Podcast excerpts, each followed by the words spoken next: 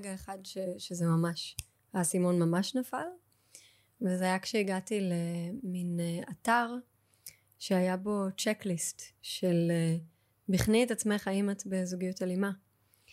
אמ, וישבתי כזה מול המחשב, והייתי כבר עם אה, תינוקת בשלב הזה, והיא ישנה לידי על מזרון, ואני לא אשכח את הרגע הזה שאני כזה פשוט קוראת את הצ'קליסט, והיו שם אולי, לא יודעת, 40 פריטים, ואני כזה, כן, כן, כן, כן, כאילו על משהו כמו 35 מתוך 40 בוא נגיד. ואז הסתכלתי כאילו על התינוקת שלי, והסתכלתי חזרה על המסך, חזרה לתינוקת, והייתי כזה, אוקיי, מה אני עושה עכשיו לעזאזל? אה, וזה היה... זה היה אחד הרגעים היותר קשים של חיי, אה, אבל גם אחד הרגעים היותר מאירים, שמשם דברים יכלו להתחיל לזוז.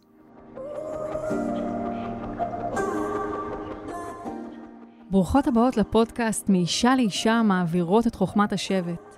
בעולם העיר מבוסס תוצאות שמושתת על ערכים זכריים, אנחנו אנשים שמתפקדות על הרבה כובעים.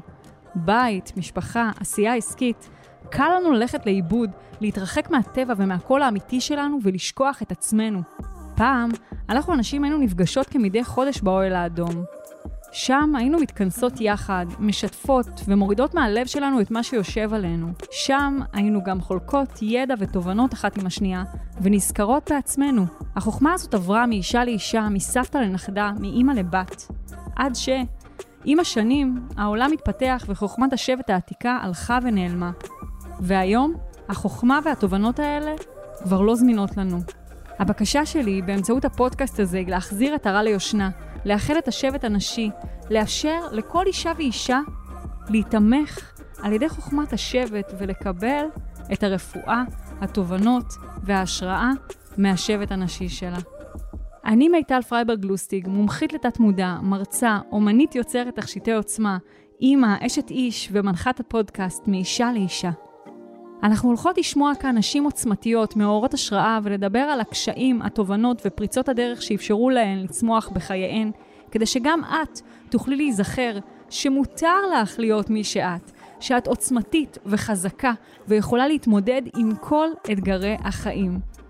מאישה לאישה, יאללה, מתחילות.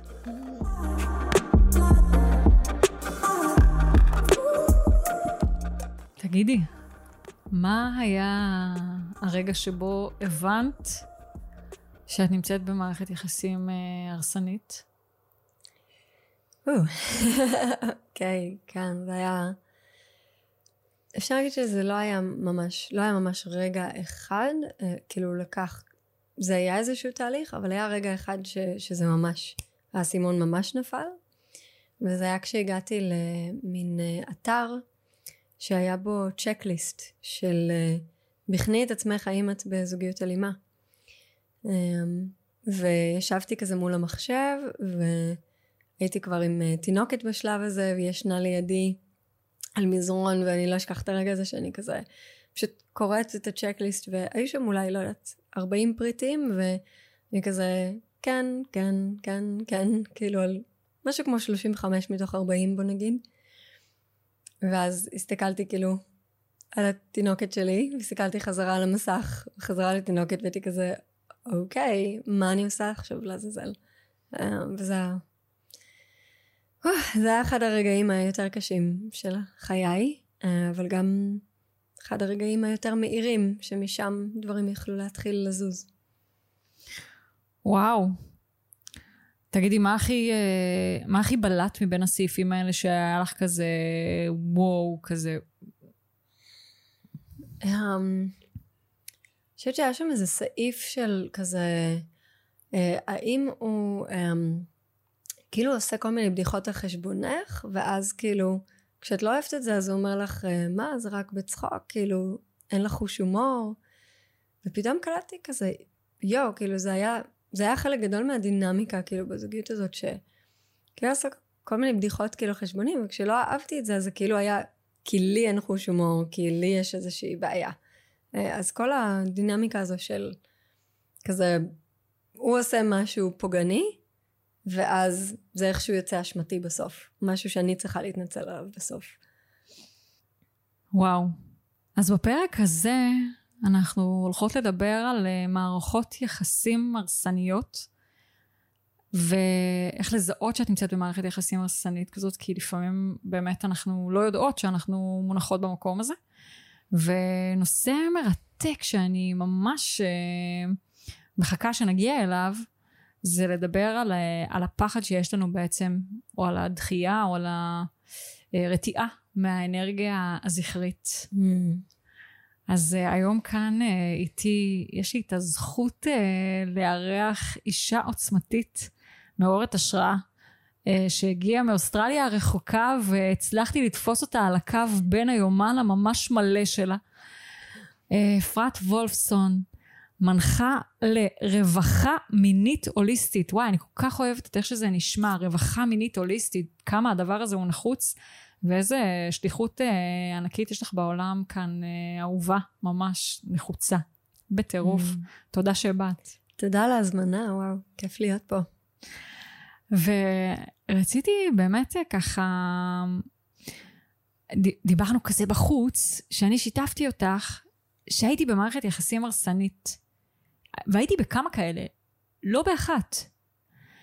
אה, אבל לא הגדרתי אותם ככאלה, כי לא ידעתי שאני נמצאת במערכת יחסים כזאת. אני חושבת באופן כללי שבמרחב של הזוגיות, אבל לא רק, לנו הנשים יש, אה, לדעתי אולי זה משהו שמגיע בילדין עם הרחם שלנו, איזושהי יכולת סתגלנות כזאת.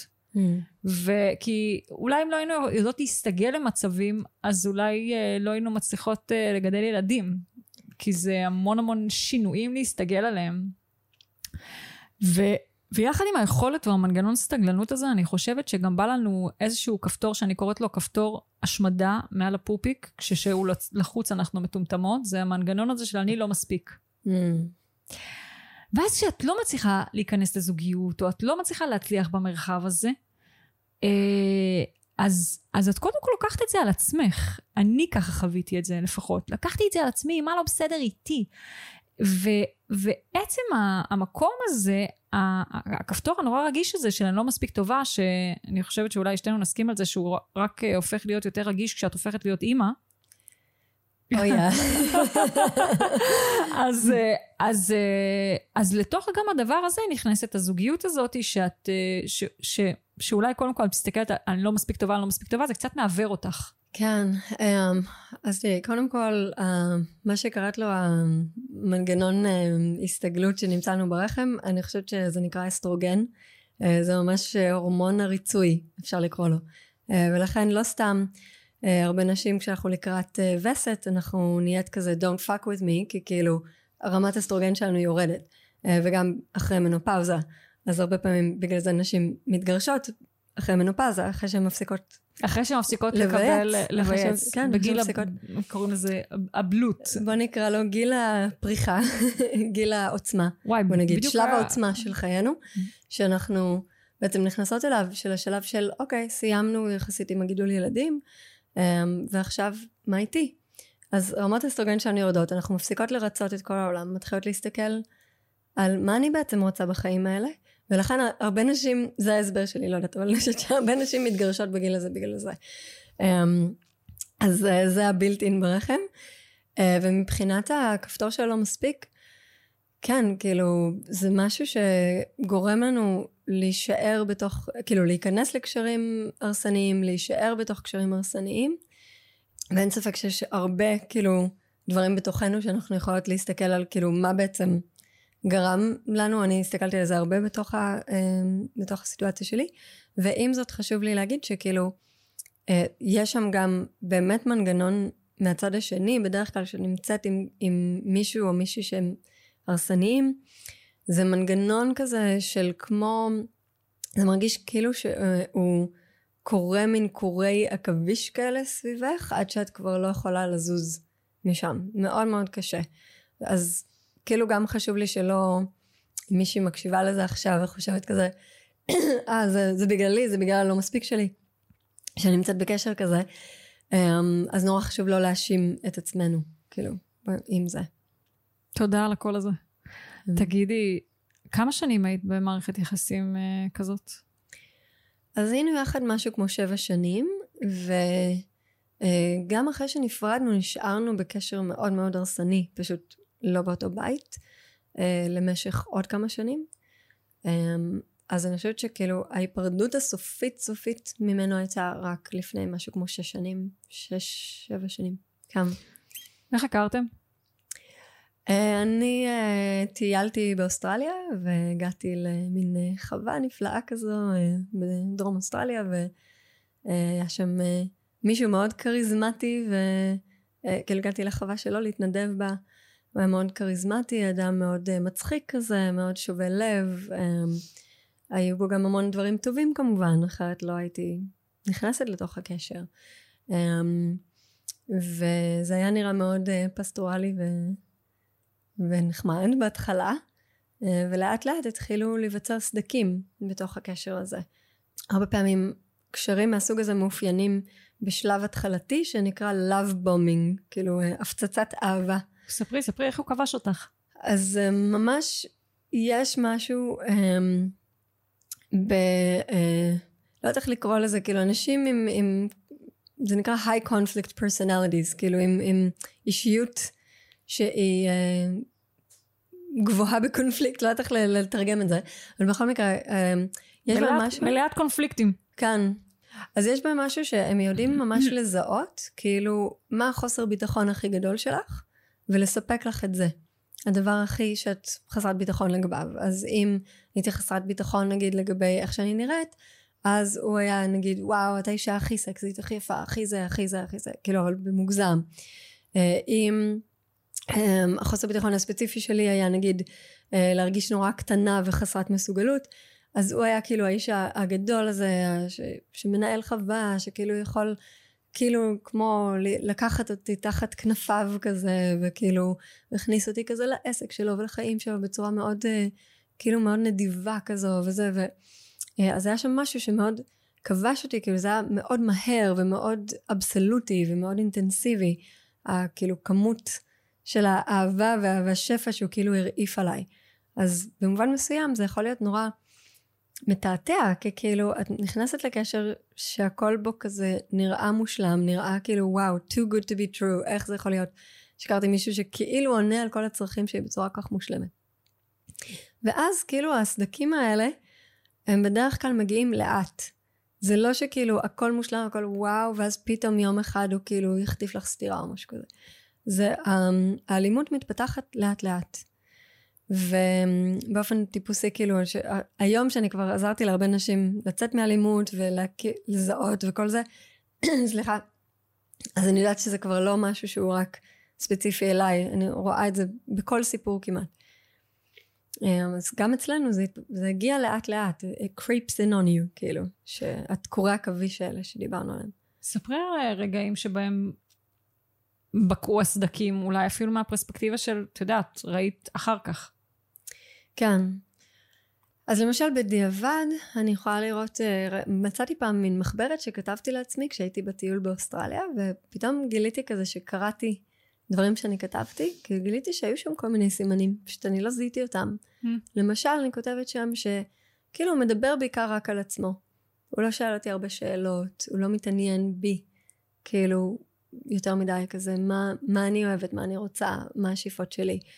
Um, גם היה שם מקום שהוא מאוד היה להוט על ילדים, ואני הייתי בת 21 כשהכרתי אותו, ולא הייתי מוכנה. ילדים, הוא היה מבוגר ממני ב-17 שנה. Um, וזה לא כל כך עניין אותו. זאת אומרת, אה, את יודעת, אדם אחר אולי אומר, אוקיי, כאילו כנראה הקשר הזה לא באמת אה, מתאים ובשל, כי ייקח לה עוד כמה שנים טובות עד שהיא תהיה מוכנה לשלב החיים שאני נמצא בו. אבל זה לא ממש עניין אותו שאני לא מוכנה לילדים. במקום זה הוא הפעיל לחץ, שלנסות לזרז אותי, כאילו להיות איפה שהוא רוצה שאני אהיה. אמ, אז זה מין מקום כזה של כאילו חוסר התעניינות אה, אותנטי בצד השני, במה אני חושבת, מה אני מאמינה. אז זה הדברים היותר קטנים וסמויים בוא נגיד. אחר כך התחילו דברים קצת יותר גדולים. אז אה, ביקורת, להעביר ביקורת, אה, בין אם זה דברים קטנים בי, כאילו באופי שלי, הוא היה נגיד, אפילו מבקר את, ה, את הטון דיבור שלי, דברים כאלה.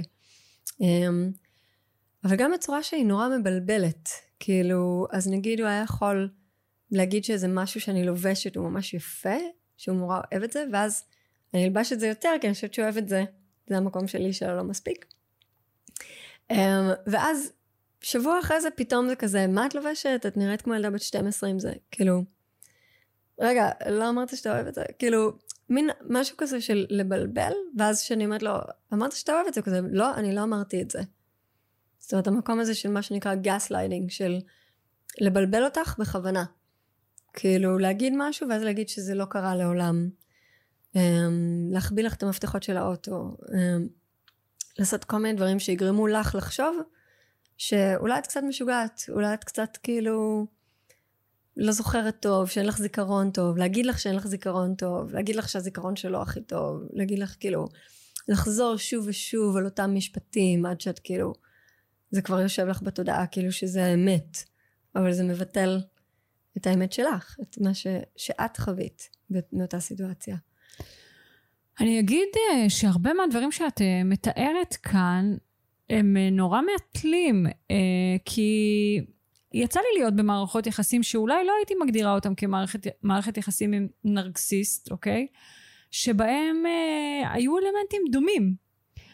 ואני אני, אני בכוונה מציינת את זה, כי אפשר, כי אם עכשיו מישהי שהיא לצורך העניין אני של פעם או את של פעם יושבת עכשיו ומקשיבה לנו ואומרת כזה כן אבל יכול להיות שבאמת אה, שכחתי את המפתחות אה, יכול להיות שבאמת הזיכרון שלי לא טוב אה, אה, לא יודעת מה סמים אה, גרמו לשכחה.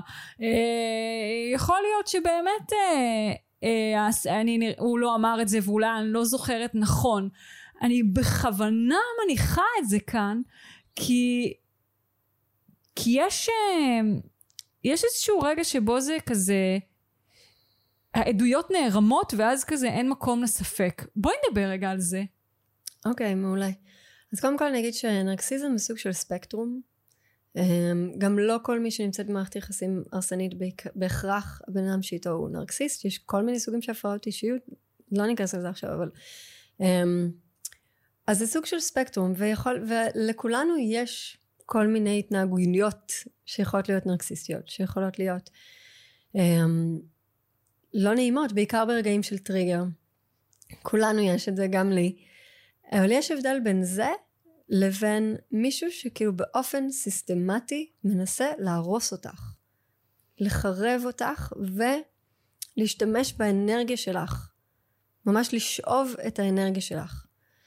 Um, הרבה נשים שנמצאות באלימות, אחד הסימנים המאוד טובים לזה זה פשוט, את פשוט מותשת. את כל הזמן עייפה. כאילו עייפות, דיכאון, חרדות. שוב, לא כל מי שבדיכאון זה בגלל שהיא בקשר אלים. אבל זה כמו שאמרת, לערום את העדויות. אם יתחבר לך עוד אחד ועוד אחד ועוד אחד מהדברים שאנחנו מתחילות לציין כאן, יש עוד סימנים, ואני אגע בעוד דברים, אבל um, האחד ועוד אחד ועוד אחד ועוד אחד, אז כנראה שיש שם 20, כן, או 35 במקרה שלי. Um, אם הייתי עוברת על הצ'קליסט ורק אחד או שניים מהדברים היו נכונים, אז אולי זה לא קשר הרסני, זה פשוט קשר עם בן אדם בריא שלפעמים יש לו... לו. שלפעמים מפלק לו, כן, גם בזוגיות שאני נמצאת בה כיום, כבר שבע שנים, גבר מהמם. כאילו, יש לנו לפעמים ריבים שכאילו, הם לא נעימים, כאילו, זה לא שאנחנו כל הזמן, וואו, הכל סבבה, אבל בגדול, הוא בן אדם שרוצה רק לרומם ולהרים אותי למעלה, ולהפך. זה המטרה של הקשר, להרים אחד את השני. אז אני לא מרגישה שאני במלחמה כל הזמן, או שאני צריכה ללכת על ביצים, רק לא לעורר את זעמו, שזה אגב עוד סימן מאוד חשוב. כאילו, אם את נמצאת בקשר שאת כאילו צריכה להיזהר במילים, כי אם תגידי משהו יכול להיות שיתעורר זעמו, זה, זה סימן מאוד לא טוב בדרך כלל. וכשאת מדברת על אלימות, האם באמת אה, אנחנו מדברות על אלימות פיזית או שאנחנו מדברות על אלימות שיש לה ביטויים אחרים? במקרה שלנו אה, לא הייתה כמעט אלימות פיזית, היו כמה מקרים בודדים של מין אינטראקציה פיזית לא טובה, אה, אבל הרוב היה אלימות נפשית ומילולית וכלכלית גם. שאולי חשוב לציין מה זה אלימות כלכלית, זה בעצם כשכל השליטה בעצם בכספים ובכלכלה של הבית נמצאת אצלו, או אצלה, לא משנה, מי ש... זוגיות אלימה יכולה להיות גם עם אישה, כן? רק להבהיר. Um, אני אשתמש באצלו כי זה היה החוויה שלי וזה יותר קל מאשר כל פעם להגיד, אבל זה הכוונה. Um, אז אני הייתי במצב עם שני ילדים איתו בעצם, שהייתי תלויה בו לחלוטין כלכלית.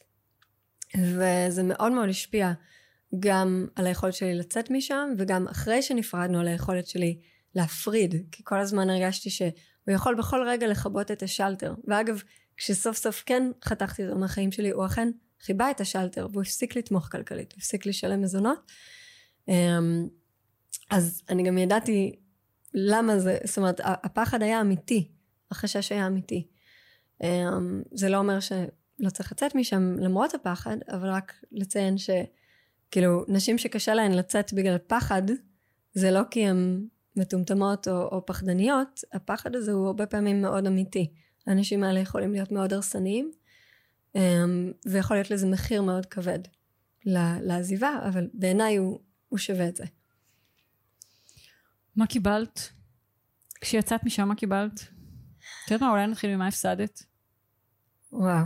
Um, uh, המחיר אצלי היה כבד מאוד. Uh, אני מתמודדת עם משהו שנקרא ניכור הורי, שאני לא יודעת אם כל מי שמקשיבה שמעה על זה, אבל ניכור הורי זה סוג של uh, אלימות פסיכולוגית uh, קשה, שהורה אחד מפעיל על ילדים, בדרך כלל אחרי פרידה, uh, כדי להעביר כאילו את הילדים מין קונפליקט נאמנות כזה שהם, הילדים מאמינים שהם חייבים לבחור צד ולהיות רק עם אחד ההורים על חשבון הקשר עם ההורה השני. אמ, אז אה, אני כבר שש שנים מתמודדת עם ניכור שהולך ומחמיר. אמ, והקשר עם הילדים שלי מאוד מאוד נפגם בגלל זה. וזה אה, היה המחיר העיקרי שאני שילמתי. בטווח הקצר היה גם מחיר כלכלי, בטווח הארוך אם נעבור רגע למה קיבלתי, אז uh, קיבלתי את החיים שלי בחזרה. Uh, קיבלתי את שמחת החיים שלי בחזרה, את uh, הידיעה מי אני ומה אני שווה, uh, היכולת ללכת, כאילו לקום בבוקר בשמחה ובטוב, ולא בכאילו בקושי לקום מהמיטה, כי הייתי במצב מאוד מאוד קשה כשהייתי איתו. Um, וקיבלתי גם כאילו את היכולת שלי לנסוק לשחקים ממש אה, כאילו גם ברמה הכלכלית זאת אומרת העסק שלי איך שחתכתי אותו פתאום חזרתי כאילו היינו בישראל שחתכתי אותו חזרתי לאוסטרליה והעסק שלי פשוט טס לשחקים ש, כשחתכתי אותו כאילו כי זה היה משאבת אנרגיה בלתי נגמרת כל הזמן להתמודד עם הבן אדם הזה עשר פעמים ביום שיחות טלפון כאילו ברמה כזאת הם בדרך כלל אנשים שיכולים להיות מאוד אובססיביים. אמ, אגב, לא אמרתי עוד אה, סימן חשוב, קנאות כאילו מוגזמת.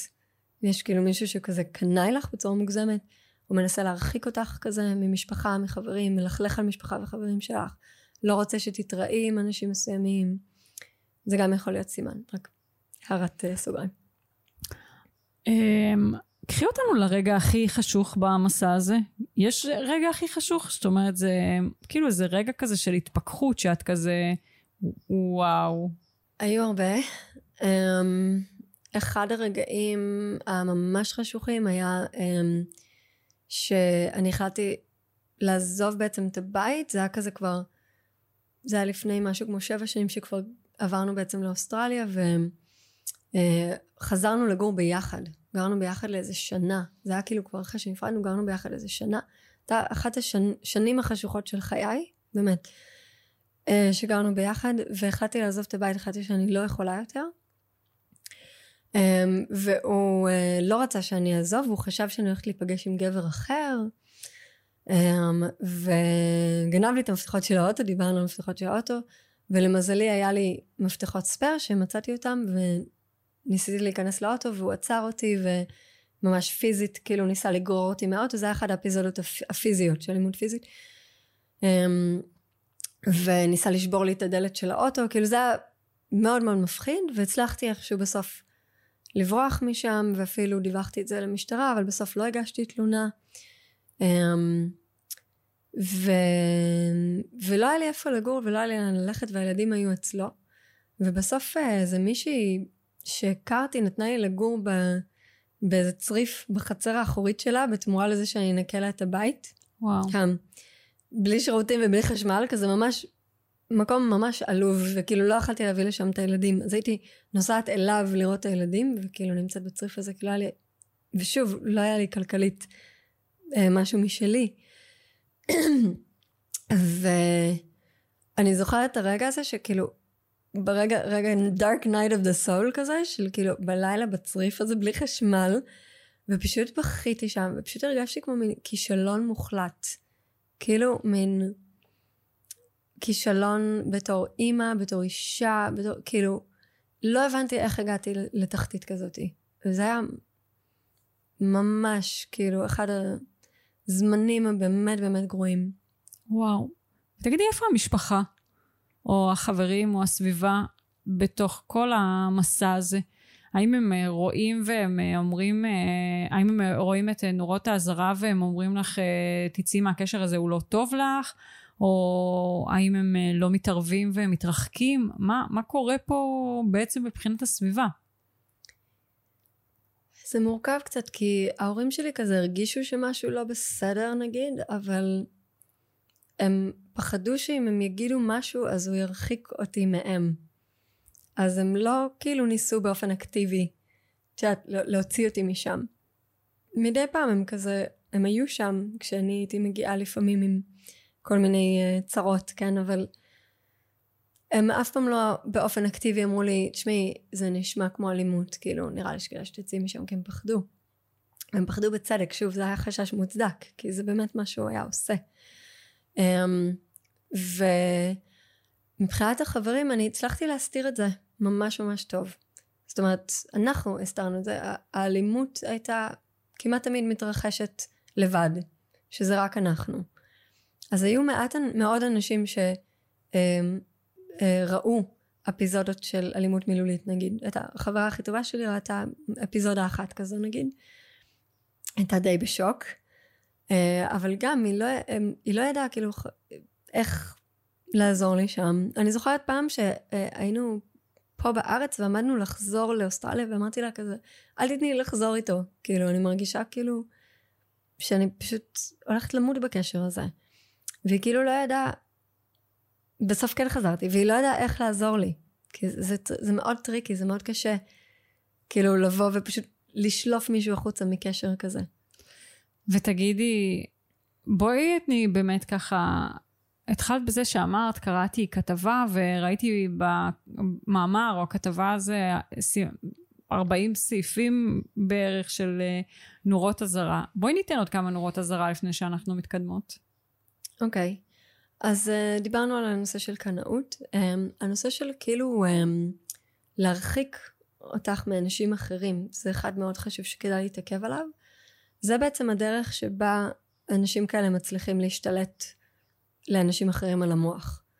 כי um, כל עוד את מאמינה שיש לך רק אותו בחיים, ושהוא כאילו המושיע והיחיד שיכול, היחיד שמבין אותך, היחיד שכאילו אוהב אותך, אז ככה בעצם הם מוודאים שאת תישארי מכורה.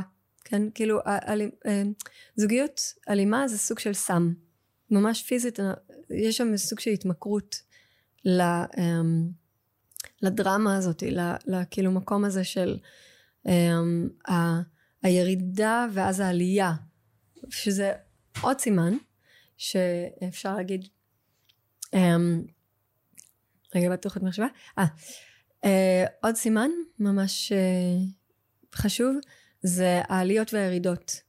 אז יש שם משהו נורא מבלבל של כאילו מצד אחד וואו כזה מדהים כזה מצחיק כזה טוב כזה זה ואז דקה אחרי זה יכול להיות הכי חרא, הכי נורא, הכי כאילו, פשוט לקרוע אותך לרסיסים. ואז את כזה מין, רגע, אבל היה טוב, אז כאילו, כשטוב לנו, אז ממש טוב. אז, אז בעצם, הזוגיות הזו היא, היא גם טובה, לא? וזה נורא מבלבל, כי אם היה רק חרא, רק רע, כל הזמן, זה יותר קל להבין שמשהו רע. אז במובן מסוים, דווקא זה שיש עליות וירידות, דווקא זה שיש את ההרבה טוב לצד ההרבה רע, זה גורם לזה להיות הרבה יותר קשה. אמ, להמשיך עם עוד סימנים? את יכולה. עוד סימן, אמ, בא לי להעביר את הנושא הזה של הגס לייטינג, של כאילו, כי זה מונח שהוא קצת, אה, יש בו overusing אה, לאחרונה, כאילו, באינטרנט, כן? כל אחד שאומר משהו שאת לא אוהבת, אה, אתה עושה לי גס לייטינג. לא, זה לא גס לייטינג. קודם כל בואי נתרגם גזילת אנרגיה, זה מגיע משם, או מה, איך לא, היית מתרגמת את זה? זה גס לייטינג, זה פשוט מגיע משם של סרט שנקרא Gaslight, שמישהי שם... אה, עוברת, מישהו עושה לה גס לייטינג, אז בגלל זה קוראים לזה גס לייטינג. אוקיי, אז בואי תסבירי את המונח. אז, אה, אז המונח הזה הוא בעצם אה, תעתוע מכוון, כאילו לגרום לך להטיל ספק במציאות שלך. להגיד שמשהו שקרה לא באמת קרה. להגיד שמשהו שאני עשיתי לא בסדר זה בגלל שאת עשית ככה וככה, כן? אני צוחקת, אני לא יכולה להתעלם מזה. שאתה יודע, דיברנו על, אה, על תעתוע תודעתי, או אה, תכנות תודעתי, או הטעיה תודעתית, ו... אה, ואת אומרת כאן, אני לא יכולה שלא, אני אשים רק את הסוגריים ואני אתקדם מזה כי זה קפץ לי, אבל את יודעת, זה ככה עובדת הממשלה שלנו, התקשורת שלנו, שיטת החינוך או הרבה דברים אחרים, כן? ובשנתיים האחרונות, או מהרגע שהתחילה הקורונה, זה היה הכי כאילו קיצוני ברמות שאין לתאר, של כאילו, תראו את המצב, כי אתם עושים ככה וככה, אז רק הייתי חייבת לשים את הסוגריים האלה. זה ממש ככה, אנחנו עוברים גס לייטינג המוני אה, בתקשורת, אין שום ספק, אה, וזה הכל אשמתך. כאילו, שזאת סימן, כאילו, הכל אשמתך הזה. כל דבר, כאילו, וואי, אני כל כך מצטער שכאילו קראתי לך פוסטמה, ואת יודעת, אם לא היית אה, אומרת כך וכך, אז לא הייתי מתלהט ככה, כן? כאילו, אז סליחה, אבל... כאילו, תמיד להפנות את זה חזרה אלייך, תמיד איכשהו זה אשמתך, הכל אשמתך. עכשיו, אה, הרבה פעמים אנשים שנכנסים למערכות יחסים אלימות, זה דפוס שאנחנו הגענו איתו כבר, של הכל אשמתי. אז אני הגעתי עם, עם הדפוס הזה של הכל אשמתי, ולקחת את כל האשמה עליי אה, מראש, כאילו, לתוך הקשר הזה. אז לא סתם אה, מישהו כזה יכול להתלבש על מישהי כמוני, כי כאילו, הכל שם, כל, ה, כל הערוצים שלי היו פתוחים, כאילו כמו שקע ותקע כזה, אז התקע שלו יכל ממש בקלות להשתקע לי בתוך הדפוס הזה, ולשאוב משם. אז הוא היה כאילו, הכל אשמתך, ואני כזה, אה, נכון, זה הכל אשמתי. ואז כל מיני, אה, בזמנו הייתי נגיד בכל מיני, הולכת לסדנאות אה, רוחניות ודברים כאלה, וכאילו, כל מיני רעיונות רוחניים שהם נכונים בגדול, אה, יכולים לפעמים לעשות את המצב יותר גרוע. כמו, אה, את יודעת, הכל זה שיקופים, סתם דוגמה.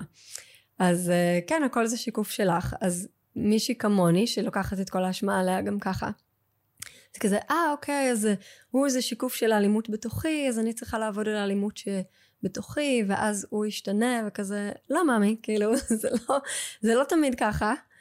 Um, זאת אומרת, אני עבדתי הרבה על כל מיני דברים בתוכי, והוא לא השתנה.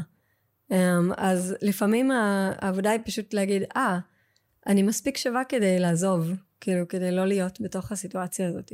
אני מסכימה, אני בתור uh, מי שמלמדת שהכל זה שיקופים וחיה ככה, יכולה להגיד שאחד הדברים שאני אומרת זה שכשאנחנו משתנים, או שהדבר שאנחנו מסתכלים עליו משתנה, או שהדבר שאנחנו מסתכלים עליו יוצא לנו מהחיים, כי בעצם התדר שלנו משתנה וזה כבר לא מתאים יותר. לגמרי. אה, את יודעת, דיברנו בחוץ, שיתפתי אותך שבעצם הייתי, ב... הייתי בכמה מערכות יחסים כאלה, אבל באמת הנוראית שביניהם הייתה לקראת סוף הרווקות שלי, שהערך העצמי שלי כבר היה מאוד נמוך. זאת אומרת, ככל שהייתי יותר אה, לבד, כבר הייתי מוכנה להתפשר על יותר דברים. והייתי באפיזודה קצרה, באמת, ברוך השם, מערכת יחסים של אה, חודש, עם מישהו שעל פניו על הנייר היה מושלם בשבילי, אני עורכת דין, הוא עורך דין, אה, אז על הנייר זה היה כזה פרפקט, ו, אה, וכבר בהתחלה הוא תקשר איתי ש...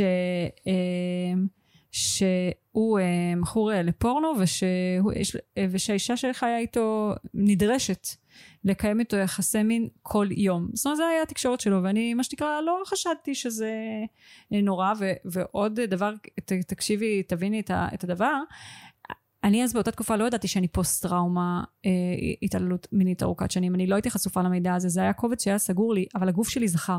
זאת אומרת שכל חדירה אצלי כללה אה, כאבים עזים, ועדיין הייתי מוכנה לחיות עם זה. ו, ומה שעוד היה שם אה, בפנים זה שבגלל שהוא היה, סבל מאיזה הפרעת שמיעה, אז הוא כל הזמן היה אומר לי, את צועקת, את צועקת, את כל הזמן צועקת.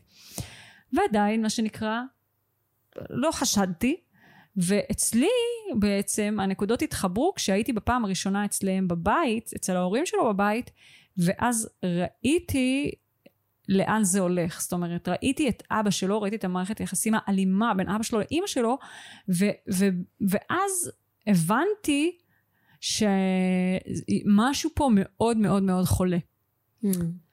ושיתפתי אותך שעליתי אה, ללייב בפייסבוק ודיברתי על מערכות יחסים אה, הרסניות, אפילו לא מתוך אה, מקום של, אה, של מערכת יחסים הרסנית אה, בהכרח זוגית, כי אני, כי אני לא חושבת שרק אה, זוגיות, מה שנקרא, אה, לא רק בזוגיות אנחנו חווים את זה, זאת אומרת, יש לנו מערכות יחסים הרסניות בחיים שלנו, יכולה להיות מערכת יחסים כזאת עם אמא שלי, יכולה להיות לי מערכת יחסים כזאת עם אבא שלי, או עם אחותי. ו, ועדיין, אה, קיבלנו, אני אגיד, חינוך מאוד טוב ואני אעשה גרשיים, כזה משפחה לא בוחרים, משפחה לא עוזבים, כן. כל מיני סיסמאות כאלה, שהן מנותקות מהמציאות, אני לא מסכימה איתן. אני לא חושבת שמשפחה לא עוזבים.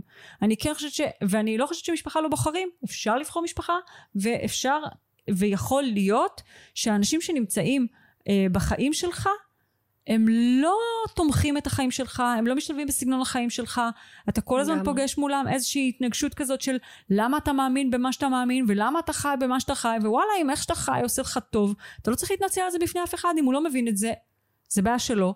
אני יכולה להגיד לך שאני, יש לי אנשים בחיים שלי, שיש לנו מערכת אמונות שונה וסגנונות חיים שונים, ועדיין יש לנו מספיק מחנה משותף, ככה שאנחנו יכולים לקיים מערכת יחסים. ולהבדיל, יש אנשים בחיים שלי שמאוד מאוד קרובים אליי בקרבה המשפחתית שלנו, אבל אנחנו לא חולקים כלום.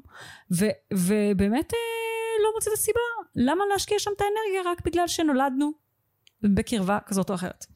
ואז דיברתי על זה בלייב שלי, על כאילו מקום כזה של לכבד את עצמך, קודם כל לכבד את עצמך ולהיות בבחירה איפה אתה מניח את עצמך ואיפה אתה שם את עצמך ואיזה מערכות יחסים מטיבות איתך ואיזה מערכות יחסים לא מטיבות איתך וללכת במקומות שלא עושים לך טוב כי זה באמת משהו שאני מאמינה. ואז מישהי בתגובות רשמה לי יאללה זה בא עם עצה פרקטית? אז אמרת שצריך ללכת, סבבה? אבל איך הולכים? כן. ואז באמת הדבר הזה החזיר אותי לשאלה שלי עם עצמי, איך אני הלכתי במערכות יחסים הלא טובות שלי? Mm. והתשובה שענתה זה באמת, זה היה תהליך. זאת אומרת, היה תהליך, תהליך של התעוררות, mm. תהליך של העלאה של הסטנדרטים שלי עם עצמי, למה אני מוכנה ומה אני לא מוכנה. Uh, הצצה קדימה לאן זה הולך, והאם אני רואה לצורך העניין את הבחור, את הגבר הזה, אבא של הילדים שלי, רחמנא ליצלן, ממש לא. Uh, ו- ואיזשהו mm. תהליך של התפכחות שאפשר לי להתחבר למשאבים הפנימיים שלי. אמ, רוצה לשאול אותך? וואלה, כל כך הרבה שנים היית שם. זאת אומרת, את אומרת, הייתי כל כך הרבה שנים בתוך המערכת היחסים, ואז עוד כל כך הרבה שנים שעדיין הנוכחות שלו הייתה בתוך החיים שלי, ולא היינו בתוך המערכת יחסים. איך הולכים? איזה שאלה. Um, אולי לפני שאני אגיד על איך הולכים, אני רוצה להגיד על למה כל כך קשה לעזוב. כי um, נשים שנמצאות בקשרים אלימים, הרבה פעמים יש הרבה ביקורת אליהם. כאילו, למה היא לא פשוט קמה והולכת? אני לא מבינה, אני לא מבין. כאילו, מה הקטע? אישה מוכה, כאילו, תקומי ותעזבי, מה? כן? אז רק להבהיר שזה מאוד קשה לעזוב. מאוד מאוד קשה. Um, הרבה פעמים, אני מדבר על נשים, שוב, זה, זה רלוונטי לשני הצדדים, אבל לנשים יש זה כפליים, בגלל שלרוב אישה היא יותר uh, תלויה כלכלית. בגבר עדיין בתרבות שלנו, מה לעשות? Um, אז הרבה פעמים יש תלות כלכלית, הרבה פעמים אישה מפחדת על uh, מה יקרה, כאילו, על הילדים שלה, האם ייקחו ממנה את הילדים שלה, האם uh, היא תוכל להתקיים בכלל לבד, um, וגם בגלל שהמערכת היחסים היא כל כך מקטינה, לרוב, אני סיימתי את הקשר הזה, כאילו, ממש צל של האישה שהייתי כשהכרתי אותו. אוקיי? כאילו, אני הייתי ממש חסרת ביטחון, עוד יותר, כאילו, זה, זה כל כך מנמיך ומקטין, שכאילו, את מתחילה להאמין שכזה בלעדיו אין לך קיום. Uh, אני זוכרת שאחרי שנפרדנו, אני לא יכולתי לקבל שום החלטה, כאילו, בלי לרצות קודם לשאול אותו אם זה נכון. עד כדי כך האמנתי שכאילו, אין לי יכולת לקבל החלטות בלעדיו. ועדיין הלכת, אז, אז... נכון, אז זה רק רציתי, מין הערה, שזה לא כזה קל לעזוב, ונא לא לשפוט את uh, אלה שנשארות. Uh, יש גם את ההתמכרות הפיזית ממש, הנפשית. מאוד מאוד קשה לעזוב. Uh, מי שרוצה לחפש על זה יותר, אפשר לחפש בגוגל uh, משהו שנקרא Trauma Bonding, שזה כאילו היקשרות דרך טראומה. Um, זה משאיר אותנו בקשר עם התוקף שלנו בעצם. כן. אז פשוט שנבהיר שזה לא כזה קל לעזוב, אבל עם זאת זה ממש אפשרי, זה לא קל, זה אפשרי, זה שווה את זה מאוד, אה, זה שווה כל מחיר, כי כאילו עם כל זה שאני עכשיו, הקשר שלי עם הילדים מאוד נפגם, אמ, אם הייתי נשארת בתוך הקשר הזה, אולי הייתי עדיין בקשר עם הילדים, אבל אני לא הייתי. אני לא הייתי. אז אה, יש מצב שהייתי אפילו מתאבדת באיזשהו שלב, באמת, כאילו אם הייתי נשארת בקשר הזה.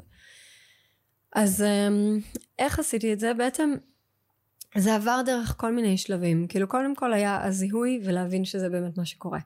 ולהיות כאילו ממש ריאליסטית עם עצמי. אוקיי, אפרת, אני נמצאת בזוגיות אלימה. כאילו, בואי נודה בזה.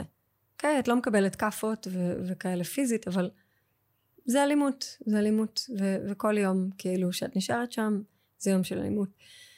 Um, בגלל שהיו לי ילדים, אז גם זה עזר לי לחשוב, אוקיי, בעצם כל עוד אני נשארת בקשר הזה, זה המודלינג שאני אמ, מראה לילדים שלי.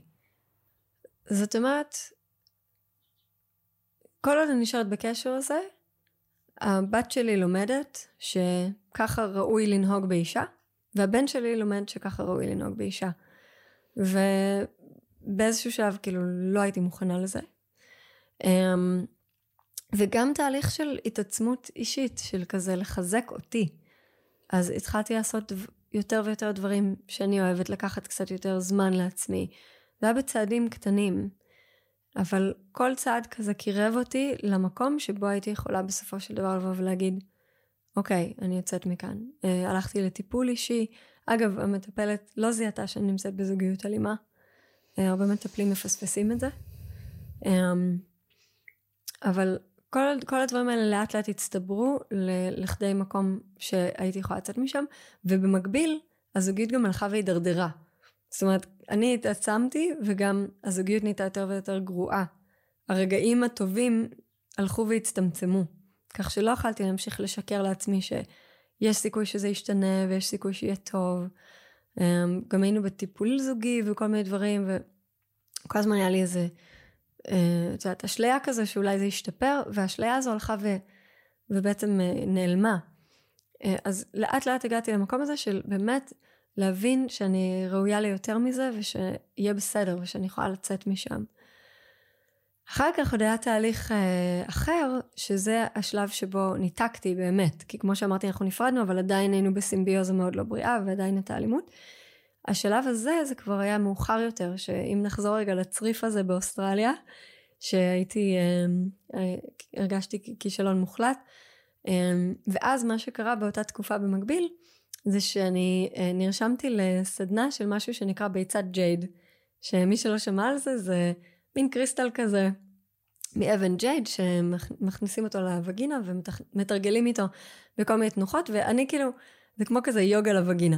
אה, ואני נרשמתי לזה כי הייתה לי בעיה של בריחת שתן, ופשוט רציתי לחזק את רצפת האגן. אמ, ואז בתוך הסדנה הזאתי אנחנו אה, התבקשנו לעשות תרגיל של אה, חיבור לווגינה וכאילו לדבר איתה. והייתי כזה, אוקיי, לא יודעת, זה נשמע קצת רוחניקי ומוזר, אבל כאילו החיים שלי ממש בזבל, אז מה אכפת לי? ננסה הכל. ועשיתי את התרגיל הזה, והיה שם חוויה, הייתה שם חוויה כל כך כאילו profound, כל כך uh, משמעותית בשבילי, שכאילו מאותו רגע לא, לא הבטתי לאחור, כאילו אני הייתי מכורה לת, לתרגול הזה, הייתי מתרגלת כל יום, uh, זה גם התרגול שאני מלמדת uh, היום, אחד מהם. Um, ובחיים לא חשבתי שאני מנחה למיניות, אגב, uh, אבל פשוט מה שקרה זה שהחיבור שלי לווגינה ולאנרגיה המינית, הוא החזיר לי את החיים. כי האנרגיה המינית זה, זה לא רק קשור לסקס, זה בעצם אנרגיית החיים שלנו. וכל האנרגיית חיים שלי, שהוא בעצם שאב וניזון ממנה במשך עשור, כן? כאילו, פתאום חזרה אליי. ופתאום גיליתי שהיא נמצאת בתוכי, בתוך הגוף שלי, זאת אומרת, אי אפשר אה, לכלות אותה. וזה היה וואו. זאת אומרת, אז, אז כאילו זה נשמע מה קשור, כאילו אני רוצה לצאת מזוגיות אלימה, אז עכשיו ללכת לדבר עם הווגינה שלי, כאילו מה הקשר? אבל היה שם, בשבילי זה היה הנקודת מפנה, ש, של באמת להתחיל להשתחרר מהאלימות ומהמערכת אה, היחסים השואבת הזאתי. הייתי יכולה להגיד ש... אמ, הייתי יכולה להגיד שנזכרת מי את? לא הייתי מגדירה את זה ככה, הייתי יותר מגדירה את זה כ... נזכרתי איפה נמצא הבית האמיתי שלי. Mm. שהבית הוא כאילו בתוך הגוף שלי, וספציפית באיברים המיניים שלי, במערכת היחסים איתם. ושהבית הזה זמין לי בעצם כל הזמן, שאני יכולה אה, לקבל גישה לבית הזה ולמעיין הזה של האנרגיות והשמחה והחיוניות שהוא נמצא בתוכי והוא לא קשור לשום דבר חיצוני שקורה. וזה היה, הייתה תגלית uh, מטורפת בשבילי, כי לפני זה הייתי יותר כזה בעולם הרוח, וכאילו, קצת לימדו אותנו כזה להתנתק מהגוף במובן מסוים, שהגוף זה משהו שצריך להתעלות מעליו. וכאן זה היה דווקא, um, לא, הגוף זה לא משהו להתעלות מעליו, אלא דווקא דרך החיבור לגוף, כאילו להעמיק את התחושה הזאת של בית פנימי, ואז גם דרך זה אפשר גם להתחבר יותר לרוח, אבל זה נושא אחר.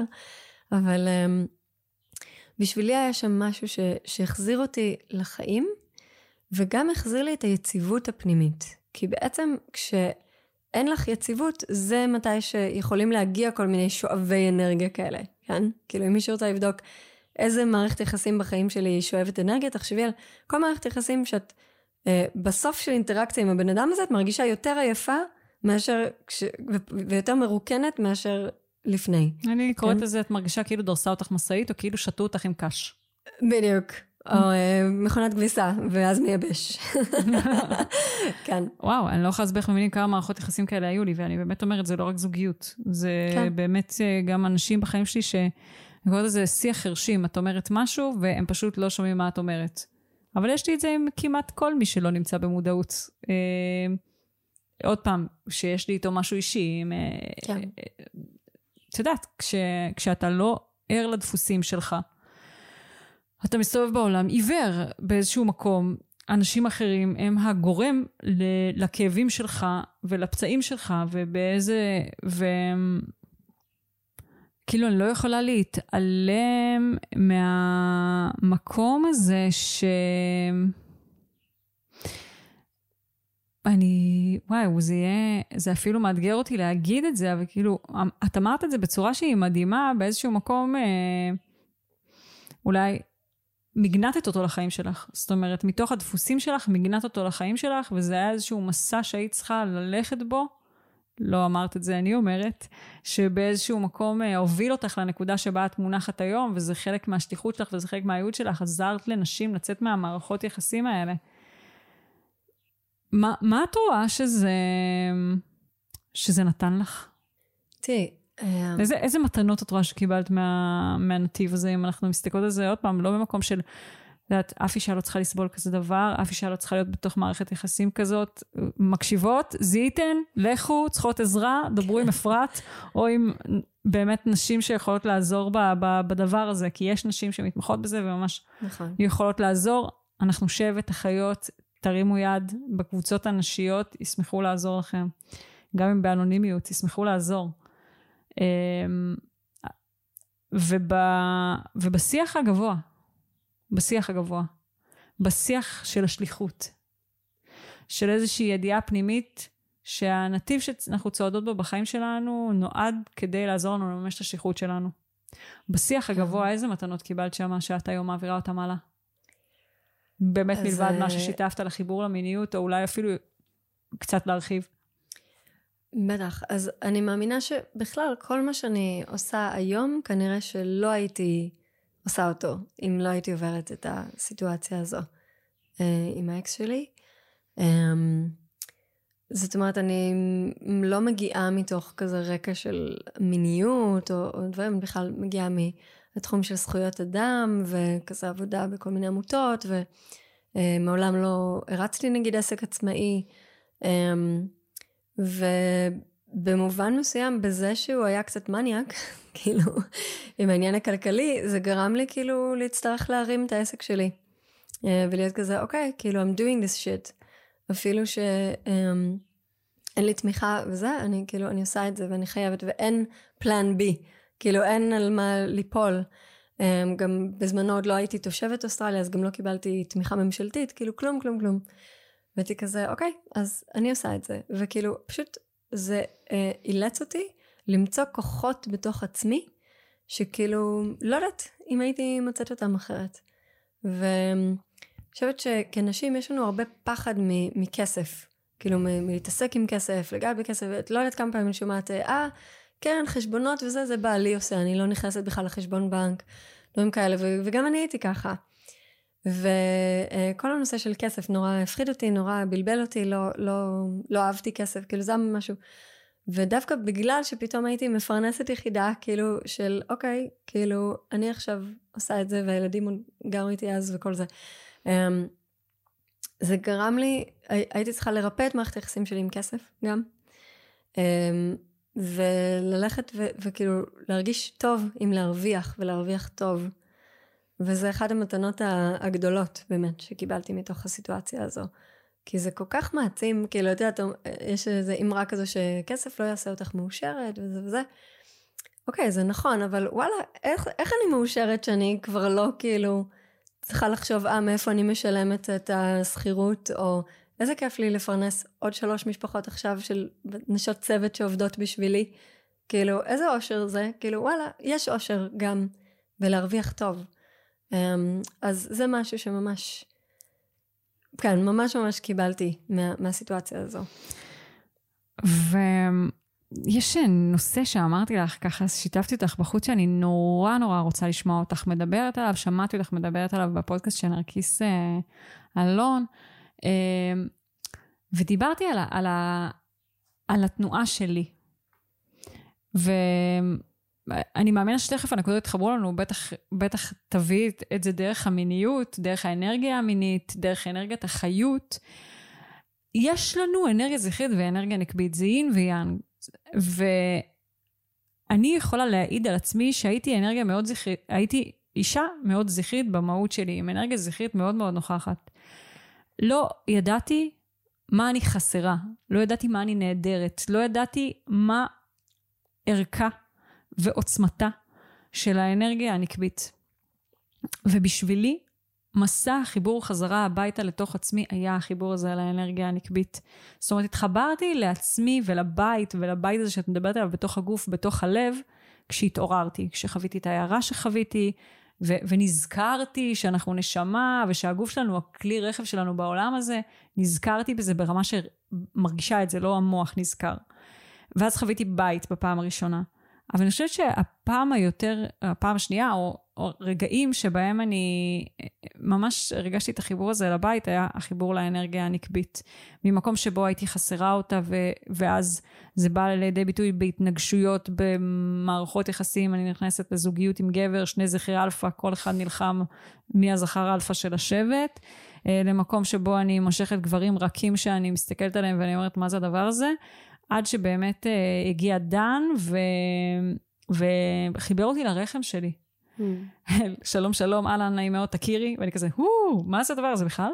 ובאמת אה, זה היה מסע של חיבור לאנרגיה הנקבית, uh, מתוך, uh, מתוך קושי להיכנס להיריון, מתוך קושי להחזיק הריון, זה לא בא לי בקלות, הדבר הזה, כי אני האמנתי שהאנרגיה נשית היא חלשה. Mm. ו... בצד השני אני חוויתי אנרגיה זכרית כדבר נורא אלים. זאת אומרת, אני השתמשתי בה, היא שירתה אותי, עשיתי בחסותה מלא כסף. הצלחתי בעסקים, הצלחתי במרחב הזכרי מאוד.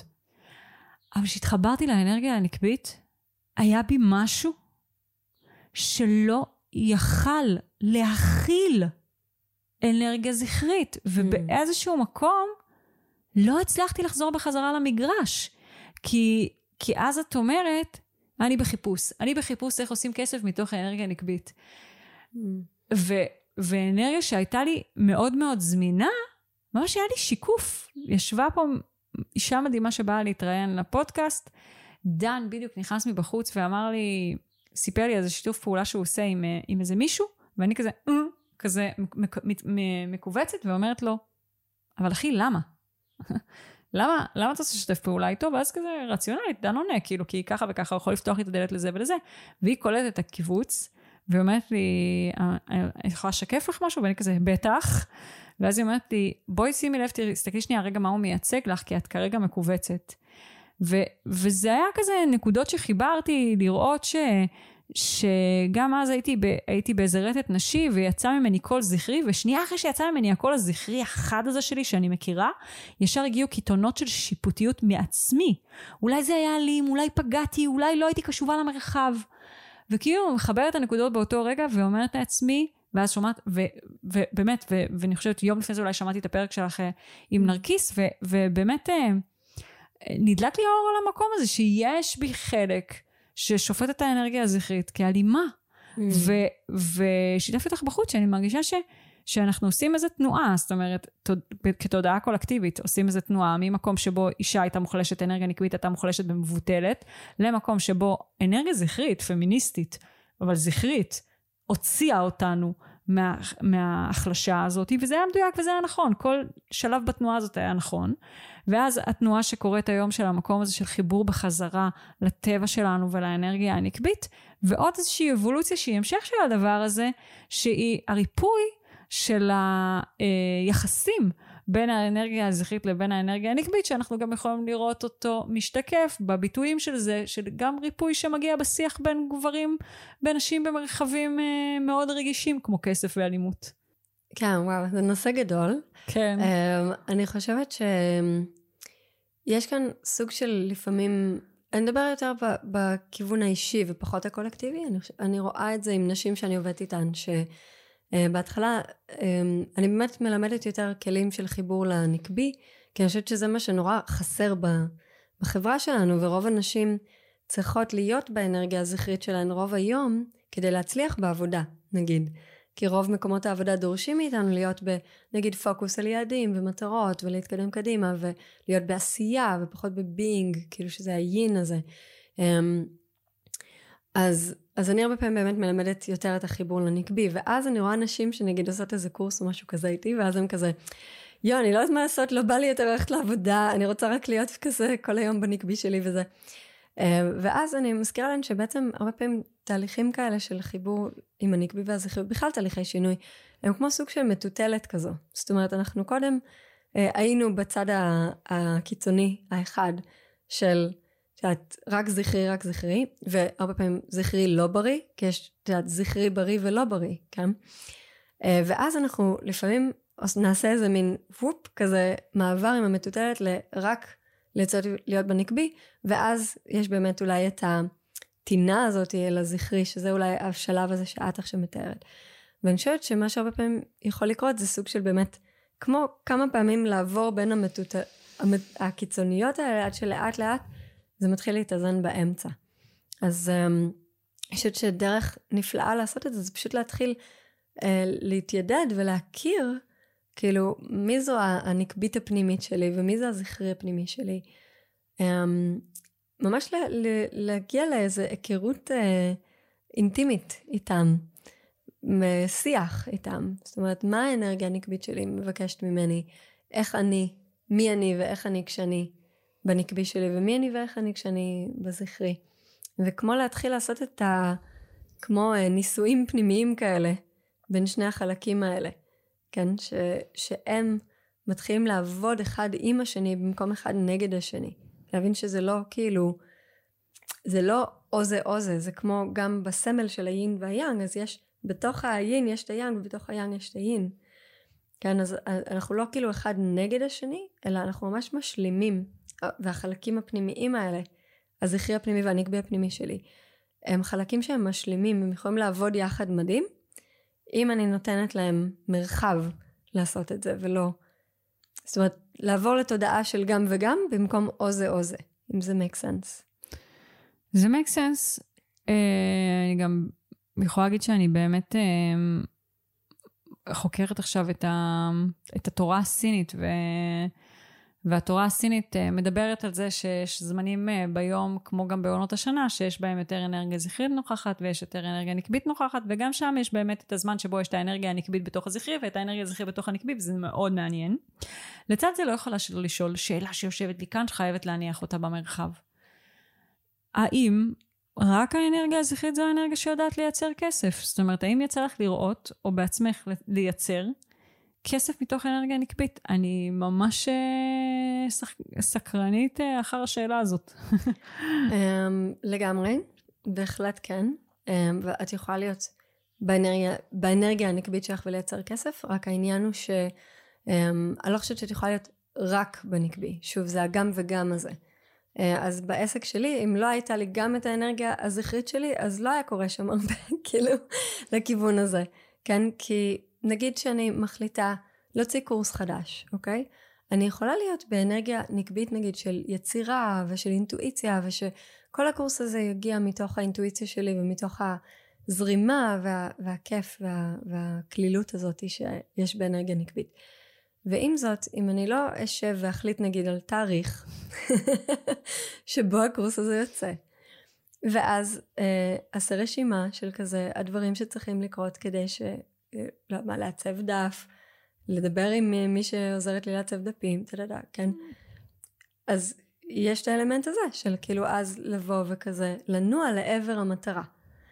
אמ, העניין הוא גם שאני יכולה לנוע לעבר המטרה שזו אנרגיה זכרית, אבל לעשות את זה בצורה שהיא יותר אה, רגועה, זאת אומרת שיש בה את ההנאה מהדרך, את הגם beingness הזה שהוא יותר משוייך לאנרגיה נקבית, אם זה make sense. ואז אני מאוד נהנית. אז למשל, אמ, כשאני מתעסקת בשיווק, אז uh, אני עושה רק דברים שאני נהנית מהם. נגיד, נכנסתי, uh, פתחתי חשבון טיק טוק לפני כמה זמן, כי כל מיני מנחות uh, קולגות שלי אמרו שזה טוב, um, ופשוט שנאתי את זה. ואחרי חודש בערך מחקתי את החשבון.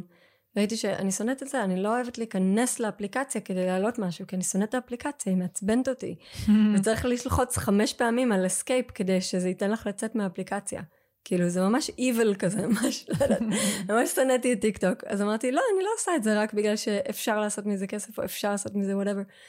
אם אני לא נהנית מזה, אם אני לא כאילו בזרימה עם זה, בכיף עם זה, זה לא. ופשוט מחקתי את זה, ומצטערת אה, לכל קהל הטיק טוק שלא ימצא אותי שם כנראה לעולם. אה, אולי בהמשך יום אחד אה, יבוא לי על זה, אבל את מבינה, אז כאילו זה המקום הזה של השילוב, כאילו, כן לנוע לעבר המטרות שלנו, אבל בצורה שהיא פחות כזה, אוקיי, עכשיו, וזה, ולחץ, וכזה, את יודעת, להלחיץ את עצמי על זה. יותר מקום של לסמוך ולהרפות לתוך זה, ולהתמסר לתוך השליחות ש- שיש לך בעצם. מדהים, אני מאוד uh, אוהבת את התשובה שלך. תגידי, למה אנחנו מפחדות מהזכרי? למה יש את הפחד? מה... מה זה מפחדות? למה האנרגיה הזכרית למה האנרגיה הנקבית מפחדת מהאנרגיה הזכרית? כי את יודעת, זה גורף להגיד למה אנחנו מפחדות. לא כל הנשים מפחדות, או לפחות לא נמצאות ברמת מודעות כזאת שהן מכירות את זה, אבל בשדה הקולקטיבי יש איזושהי מערכת יחסים מורכבת בין הזכרי לנקבי. אז בוא נעשה איזו הפרדה קטנה אמ, בין הזכרי לבין גברים. כן, כן, אה, מצוין. כי אני חושבת שחשוב להבהיר, אולי לא אמרנו את זה, שבעצם בכולנו, גם גברים וגם נשים, יש אנרגיה זכרית ואנרגיה נקבית. פשוט לרובנו יש אנרגיה אחת שהיא קצת יותר דומיננטית. ולרוב הגברים האנרגיה הזכרית תהיה יותר דומיננטית, ולרוב הנשים אנרגיה נקבית תהיה יותר דומיננטית, אבל זה לא בהכרח.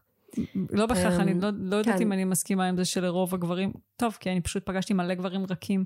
פגשתי מלא גברים שבעצמם נפגעו בבית שלהם מאנרגיה זכרית, והייתה נכון. להם דמות זכרית דומיננטית אה, עם אנרגיה זכרית לא מאוזנת, והם התרחקו ממנה אלפי שנות אור. אני חושבת שזה גם קשור לרעה החולה שאנחנו פוגשים היום בזוגיות, שבמערכות יחסים זוגיות, יש, שיש גברים שהתרחקו מהאנרגיה הזכרית שלהם, ואז...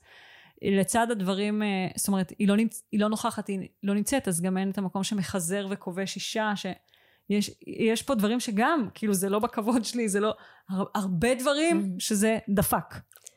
לגמרי. שזה שיבש. Um, אבל גם כמו שאמרת, את אמרת שאת בעצם היית אישה עם אנרגיה זכרית מאוד חזקה, כן. אז יש איזה עיקרון של קוטביות כזה, שהרבה פעמים אנחנו נמשוך אלינו את ההפך. אז כן. יכול להיות שזה גם חלק מהסיבה ש...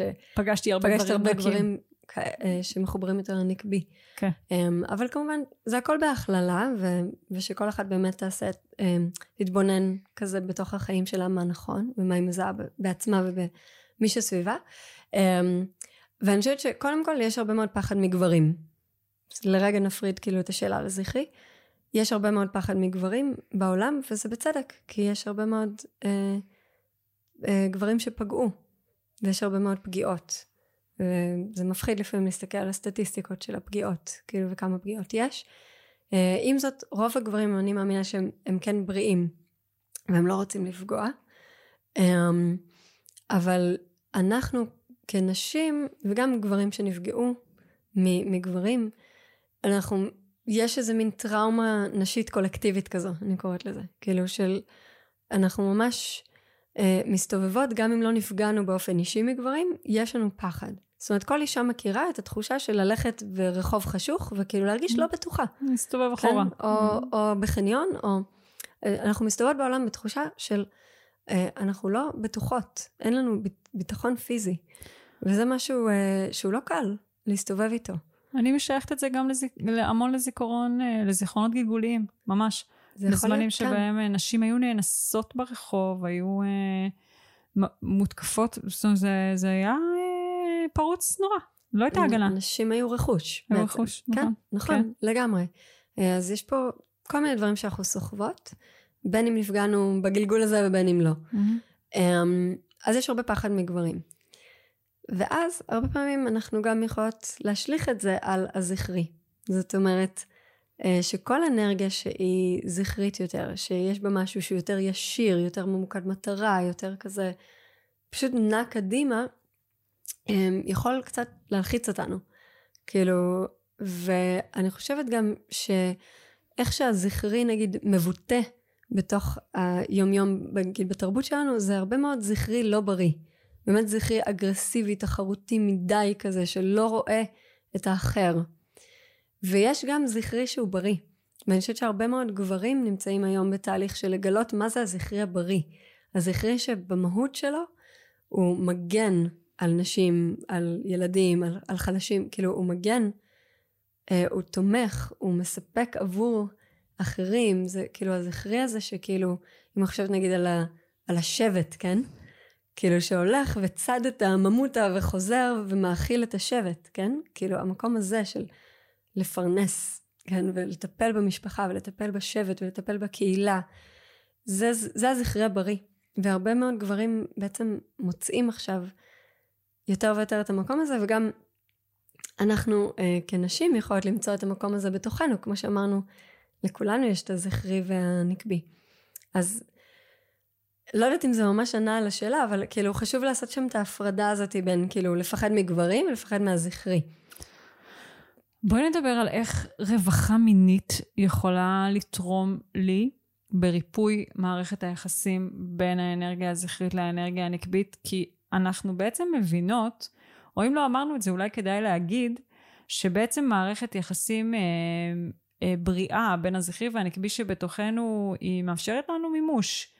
אה, כי אם אני רק בנקבי אז אני מרגישה חוסר ותחושת החמצה שאולי אני בהמון המון עשייה אבל אני לא מקבלת תגמול בעבור העשייה הזאת כי בעצם יש בי מקום שלא אה, אה, יוצר את זה בחומר. כאילו זה המון כן. המון היצירה והמון המון התהוות ובסופו של דבר כדי שהדבר הזה יפגוש את המציאות אז האנרגיה הזכרית נכנסת לתמונה כדי לתכנן כדי להיות יותר קווית כדי להוציא את הדברים יותר לפועל. זאת אומרת יש, יש ו- ואז יש איזשהו, מצד אחד אני יותר מדי בנקבי אז יש לי תחושת חוסר מימוש, אני יותר מדי בזכרי אז יש לי מקום שאולי אני לא יכולה להרפות, ואולי אני לא יכולה להרגיש שלווה, ויש ממש אה, חשיבות מאוד אה, גדולה בכן להצליח לעשות שלום בין המערכות, בין הזכרי לנקבי, כדי שאנחנו נוכל לנוע ביניהם ובעצם לרתום אותם לשירותנו. איך התהליך המיני יכול לסייע לי בעצם במסע הזה? וואו, אה, זה נושא ממש גדול. היית צריכה לבוא לי יותר זמן בארץ. כן. אז ככה, אני אגיד אה, קודם כל מה זה בכלל רווחה מינית, שכאילו אמ, אה, רווחה מינית כמו שאני מגדירה אותה זה בעצם לחיות בתחושה של, של רווחה, של well-being, כן, של טוב, בכל מה שקשור להיותי יצור מיני. זאת אומרת שאני למשל, דוגמאות לאיך זה יכול להתבטא, שאני מרגישה בנוח בגוף שלי, מרגישה בנוח אה, עם האנרגיה המינית שלי, אני בתקשורת עם האיברים המיניים שלי. אני, יש לי אה, גישה לעונג יחסית בקלות, משחררת כל מיני חסמים מיניים. זה בעצם הרעיון של רווחה מינית. ואיך זה בעצם יכול לעזור? כי כשאנחנו מחוברות לאנרגיה המינית, אז כמו שאמרנו, זה אנרגיית חיים, אנרגיה של יצירה. ובתוך האנרגיה הזו, הרבה מאוד דברים יכולים להתחיל לחזור לאיזון באופן טבעי. זאת אומרת, הגוף שלנו לפעמים, אה, פה אני נכנסת יותר אולי לנקבי בעצם, של לפעמים כל מה שאנחנו צריכות זה להרשות לעצמנו רגע לא לעשות ורק להיות עם הגוף. רק להיות עם מה קורה לי בתוך הגוף. ואז זה, יש מין קסם כזה שקורה, זה כאילו הגוף שלנו יודעת מה לעשות. איך להביא כל מיני דברים כאילו כמו ריפוי או תנועה למקומות שהיו צריכים את, ה, את הדבר הזה. אז למשל כשאנחנו מתרגלות עם ביצת הג'ייד, אז יש שלב של כזה בין תרגיל לתרגיל, של לא לעשות כלום, כדי לתת לגוף להטמיע.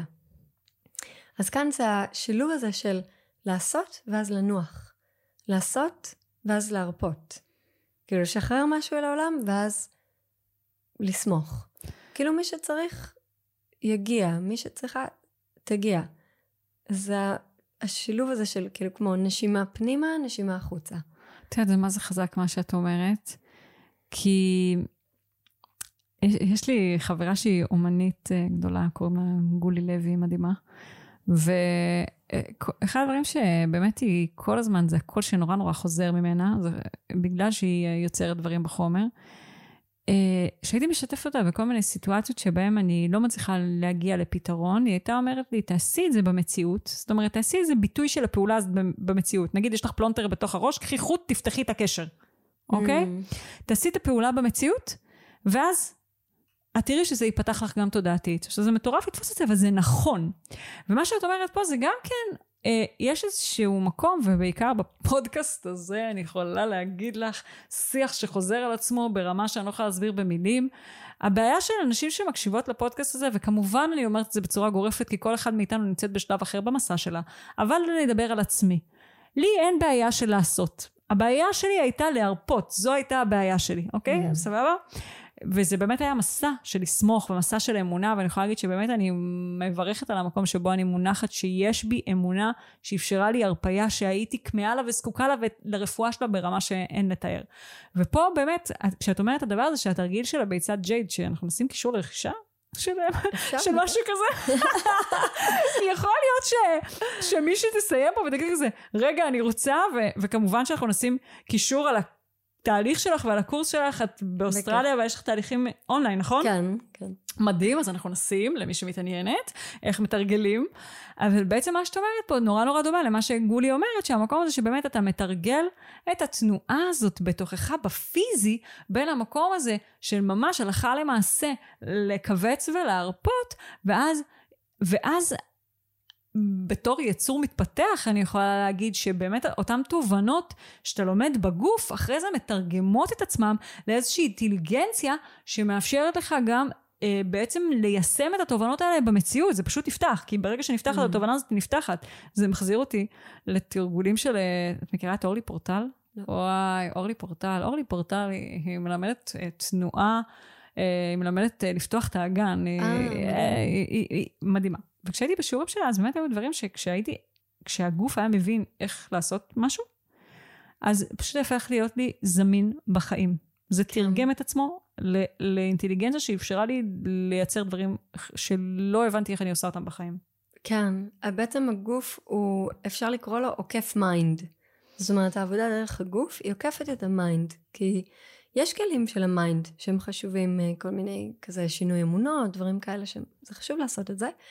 אה, ועם זאת, יש עוד רובד בעצם של אמ, להביא את הדברים דרך הגוף, שבשבילי זה פשוט עשה שינוי מאוד מאוד גדול, וזו הסיבה שבעצם רק הצלחתי לצאת מהזוגיות האלימה, אחרי, כאילו, לצאת סופית, אחרי שהתחברתי כל כך עמוק לגוף. כי כשאת עושה משהו בגוף, אני אתן דוגמה על עונג, אוקיי? הרבה נשים נגיד מגיעות אליי כי הן לא חוות אורגזמה, לא חוות עונג. חוות כאבים במיניות, דברים כאלה, אוקיי? אמ, ואז לפעמים התרגול הכי הכי חשוב, הוא פשוט תרגול של אה, להעניק לעצמי עונג, לא בהכרח מיני. זאת אומרת, נגיד אני יכולה לשתות את הכוס מים הזאת עכשיו, ולהתענג עליה. כאילו, זה, אני יכולה אפילו להתענג על הנשימה. כאילו, אם תשימו לב, אפשר רגע לעשות את זה ביחד? בך? כן.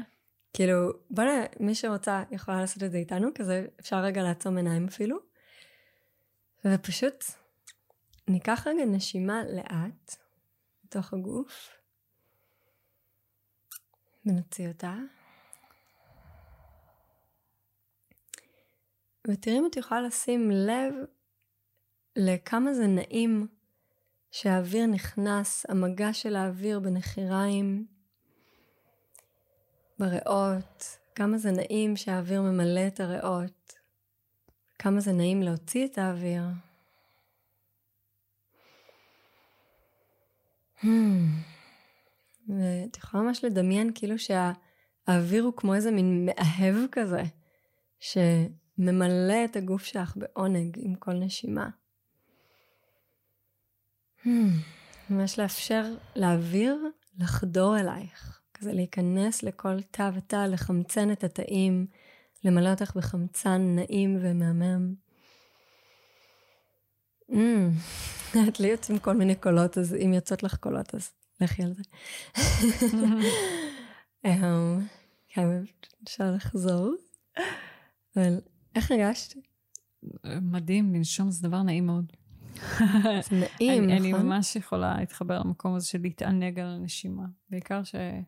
יש תקופות כזה שאנחנו חוות סטרס ואז אנחנו לא נשמות ואז כזה אנחנו מביאות רגע את המודעות לזה שהנשימה שלנו נורא נורא שטוחה ונורא נורא לחזה וכאילו וואו אוויר אני תמיד אומרת שכמו שאנחנו נושמות יש יחס ישיר לכמות האוויר שאנחנו מאפשרות לעצמנו להכניס אה, mm. כמו גם לכמות המקום שאנחנו מאפשרות לעצמנו לתפוס בעולם או בחיים שלנו.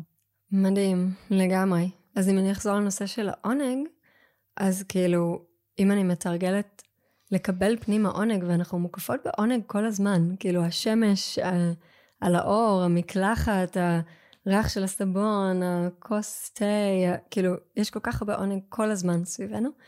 אמ, ואם אני מאפשר לעצמי להתענג, אז אני מלמדת את ה mind שלי דרך הגוף, שאני ראויה לעונג. כי אני בעצם מאפשרת לעצמי לקבל.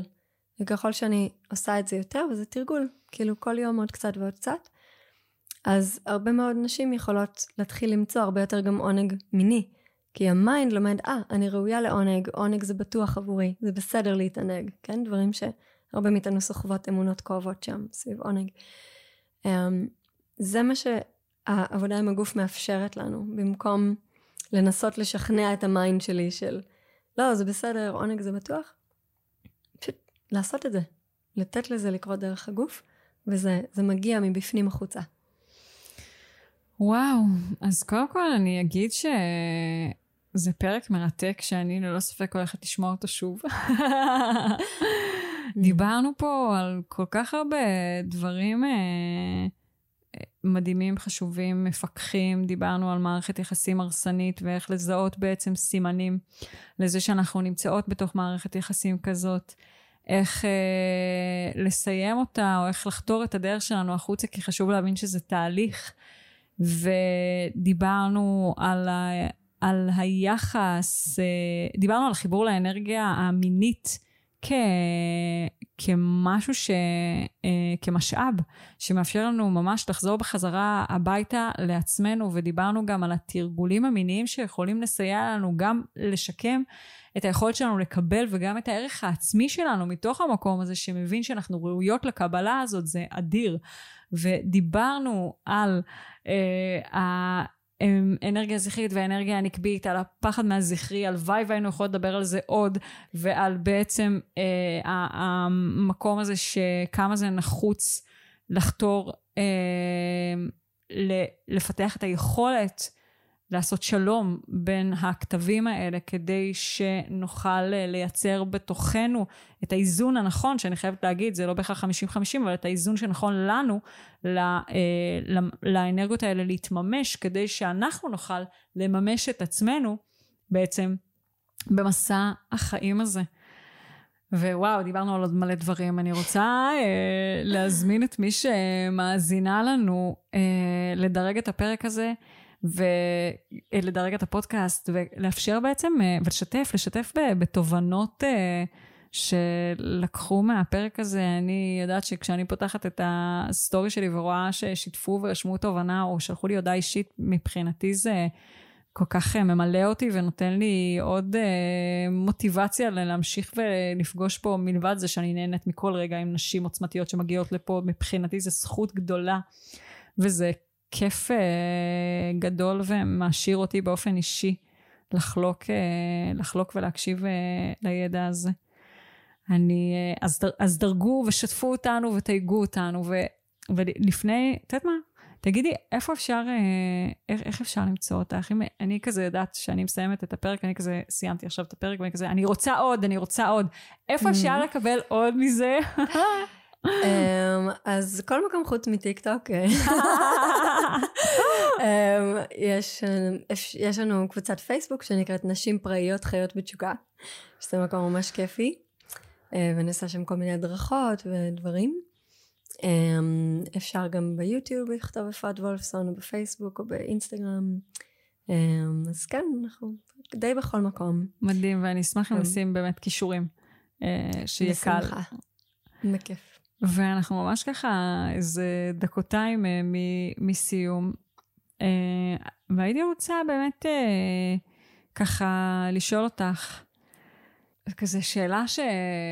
הייתי שואלת את עצמי בסוף אה, כל אה, סדנה או וובינר או כזה, יש לי עוד אה, דקה אחת להשפיע. יכול להיות שמי שנמצאת כאן עכשיו בשידור שמע אותי פעם אחת ואנחנו לא ניפגש יותר. ויכול להיות שכן. אבל יש לי עוד דקה אחת שאני יכולה להגיד משהו שאני יודעת שיכול לשנות למישהי חיים, או יכול להטיב איתה את החיים, או יכול לעזור לה באיזושהי צורה. ורוצה לתת לך את הבמה הזאת, אה, לשאול את עצמך את השאלה הזאת. וואו, um, עולה לי שני דברים. אפשר שני דברים? כן.